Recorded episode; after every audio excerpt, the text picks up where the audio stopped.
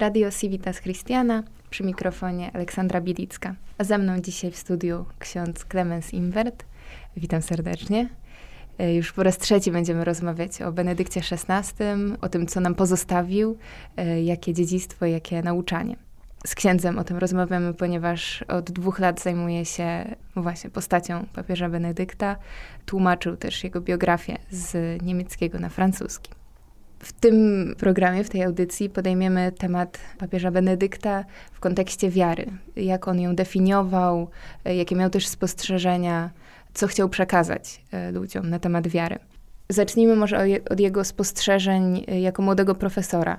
Rozmawialiśmy w poprzednich audycjach o biografii papieża, jak właściwie każde wydarzenie z jego życia go ukształtowało, wpłynęło na jego też późniejsze nauczanie, na jego teologię. I właśnie jak w, w kontekście wiary, kiedy właśnie w, w, tych czasach profesury, jak definiował wiarę, jakie miał spostrzeżenia na jej temat? Myślę, że wracając do tych lat e, jako profesora, są, można powiedzieć, że są dwa aspekty. Jeden aspekt, ten entuzjazm, zachwyt po wojnie. Kościół ma taki niesamowity potencjał rozwijania, przekazywania wiary, dobra nowiny świat, przede wszystkim Europa, e, przeżywała wojnę i jest zniszczona, poszukuje wartości, które są trwałe i dlatego przekazywanie wiary, dobra nowina o, o, o zbawienie jest bardzo ważna w tym kontekście i młody kapłan, teolog Józef Ratzinger jest tego świadomy i stara się z jego talentem przekazywania właśnie, jak piękna jest wiara, jak ważne jest dla naszego czasu. A drugi aspekt, który też zauważy, już będąc młodym kapłanem i, i, i teologiem, i duszpasterzem, jest taka tendencja, która coraz mocniejsza, że ludzie żyją bez Boga. Można powiedzieć, że jeszcze wyznają wiarę katolickiej, jeszcze chodzą do kościoła, ale żyją w sposób bardzo materialistyczny. Jak gdyby na co dzień Boga nie było. Też bardzo aktualna diagnoza. Myślę, że to się niewiele zmieniło, a jeżeli tak, to, to raczej na gorsze. Dokładnie, dokładnie. Kościoła były jeszcze pełne. W mhm. Bawarii w latach 60. jeszcze nie było problemu, że ludzie nie chodzą do kościoła.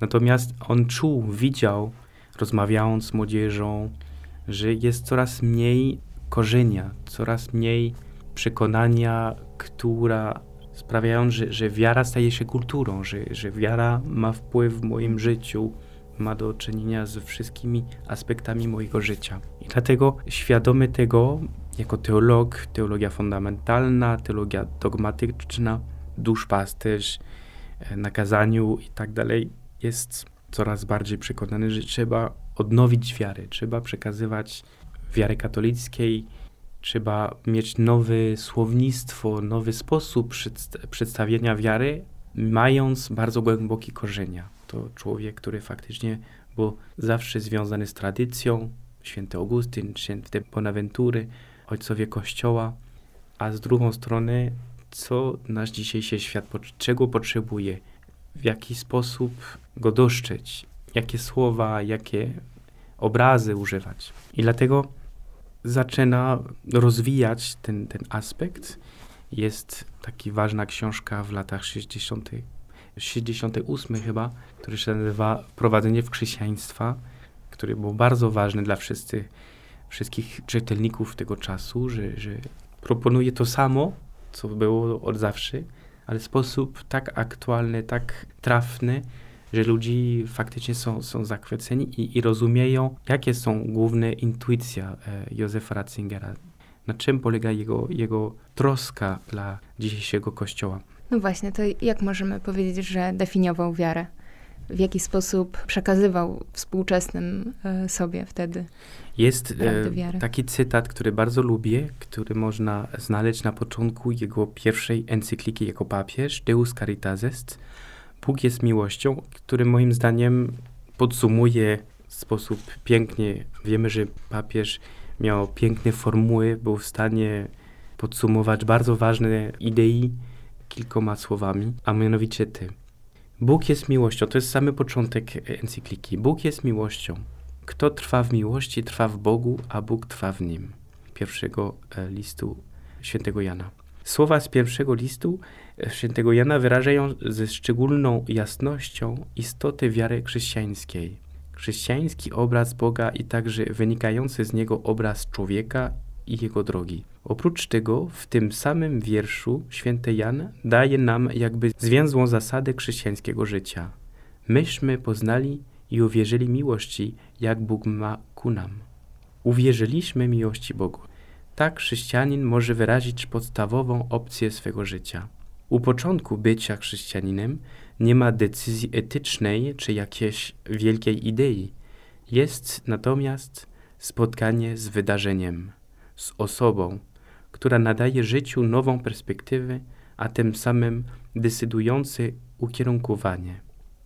Ciekawe jest to, że, że to prawie pierwsze zdanie papieża Benedykta, czyli pierwsza encyklika. Na, oczywiście inne rzeczy głosi przed tym, ale pierwsza encyklika to ważny tekst, wiemy to.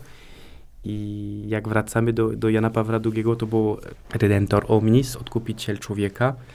I też pierwsze słowa, które on wtedy wypowiedział, to było człowiek nie może żyć bez miłości. I to słowo potem, które rozwija, nie, nie znam to na pamięć, ale to było taka cecha, którego towarzyszyła przez cały jego pontyfikatu, zaczynając od tego. I tutaj myślę, że jest to samo u, u Benedykta. Wiara jako spotkanie. Spotkanie z żywą rzeczywistością, z, z Bogiem poprzez żywe rzeczywistości, ludzi, wydarzenie, ale to spotkanie. Czyli jeżeli spotkam się z kimś, to nie jest tak, że tylko mam piękne idei albo etyka, ale wszystko po prostu jest związane z tym spotkaniem. Więc ten pierwszy aspekt moim zdaniem jest bardzo istotny i będzie wracał do tego. Potem będą te też katechezy na temat wiary, będzie rok wiary, będzie właśnie rozwijał ten, ten temat. Faktycznie dużo uwagi poświęcił tematowi wiary. Mhm. Są właśnie różne epizody, różne cykle katechezy. Będzie o wierze, będzie o psalmów, o modlitwie. Też przekazać, co zawsze było, co czasem Kościół zapominał, my zapominaliśmy, zapominaliśmy przekazywać, ale w sposób taki piękny i pociągający, bo ma taki styl właśnie profesor. Wiemy, że profesor, który umie się wyrazić, ma bardzo piękne, proste zdanie, które wszyscy mogą rozumieć, bardzo poetyczne. Niektórzy mówią, że, że Ratzinger jest Mozartem teologii. To dużo mówi, nie? że mhm. faktycznie aspekt piękna jest dla niego, zawsze był dla niego istotny. I, i fakt, nie? że człowiek e, jest pociągnięty poprzez piękna. Jeżeli prawda jest piękna, to jest łatwiej do, do przejmowania. I faktycznie u niego było to dosyć wyraźne. A jeżeli chodzi o relację wiary i rozumu, co na ten temat mówił Benedykt XVI? Pamiętamy, że z, razem z papieżem Janem Pawłem II przygotowali ważne encykliki, która została wtedy przyjęta bardzo miło, czyli ludzi e, szanowali tej pracy. To było wiara i rozum. Eksperci mówią, że, że, że faktycznie Józef Ratzinger uczestniczył w przygotowaniu, w pisaniu tej encykliki. To, to nie jest norm, zupełnie normalne. To prefekt e, Kongregacji Nauki Wiary współpracuje z papieżem, zwłaszcza kiedy chodzi o temacie wiary wiara jest zrozumiała i, i znowu wracając do, do, do, do świętego Augustyna, jest takie zdanie dosyć sławne świętego Augustyna, który mówi credo ut intellegam, intellego ut credam, czyli wierzy, żeby rozumieć, rozumiem, żeby wierzyć, żeby wracać w wierze. To są aspekty w miarę oczywiste dla wielu chrześcijan, natomiast ma dużo konsekwencji i wymaga dużo refleksji, że faktycznie moja wiara nie może iść bez rozumu, potrzebuję po prostu zrozumieć, myśleć, szukać. I to zawód teologa, powołanie teologa jest po to, aby nam pomóc, żeby mieć też więcej argumentów, więcej wiarygodność, więcej też swobody, czy, czy, czy pewność siebie, że faktycznie nie ma sprzeciw między wiarą i rozumem. I to oczywiście w dzisiejszym świecie nauka bardzo często tak mówi, że, że, że wiara nie jest rozumna, zrozumiała, nie jest racjonalna. No, ale to też ciekawe, że y, to wszystko przecież działo się w czasach, o ile się nie mylę, gdzie duża część świata była y, opanowana przez komunizm czy chwilę później może, gdzie jednym z jakichś y, haseł komunistycznych było to, że religia jest opium dla ludu.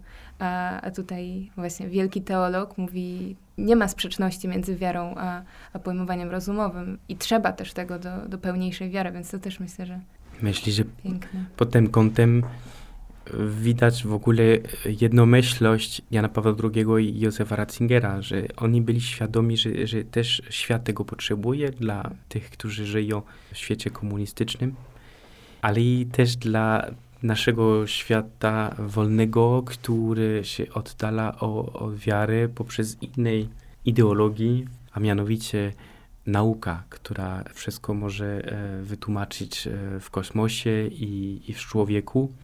Więc pod tym kątem jest, jest bardzo ważny. I drugi aspekt, właśnie związany z wiarą, i to się odnosi też do, do jego dzieciństwa, to jest wiara i sumienie. Z jednej strony jest ten cała, ta cała refleksja odnośnie wolności religijnej, który na początku była też dużo dyskusji w kościele, bo jeżeli człowiek jest wolny się pomylić, trochę tak się e, został interpretowany, ale z, z drugą strony jesteśmy stworzeni na obraz i podobieństwo Boga i nasze sumienie jest właśnie taki ślad tego, który mamy i który zostaje bardzo mocny. I to się bierze od dzieciństwa. Józef Ratzinger był pod wpływem tej ideologii przez całe dzieciństwa w szkole, radio, przez wojnę, kiedy był żołnierzem i tak dalej, że trzeba było być sympatyzantem Hitlera. Trzeba było wszystko swoić jego myśli o właśnie o tożsamości Niemców, o misję posłannictwa e, Niemców na świecie, arianizmu i tak dalej, te, te, te różne sprawy, które patrząc też wydają nam trochę tak, nie trochę, zupełnie dziwne, ale które wtedy były imponowane. To, to nie było opcje, nie? Narzucane. Narzucane. Mhm. I dlatego ten, ten aspekt sumienie był dla, niego od samego początku ważny.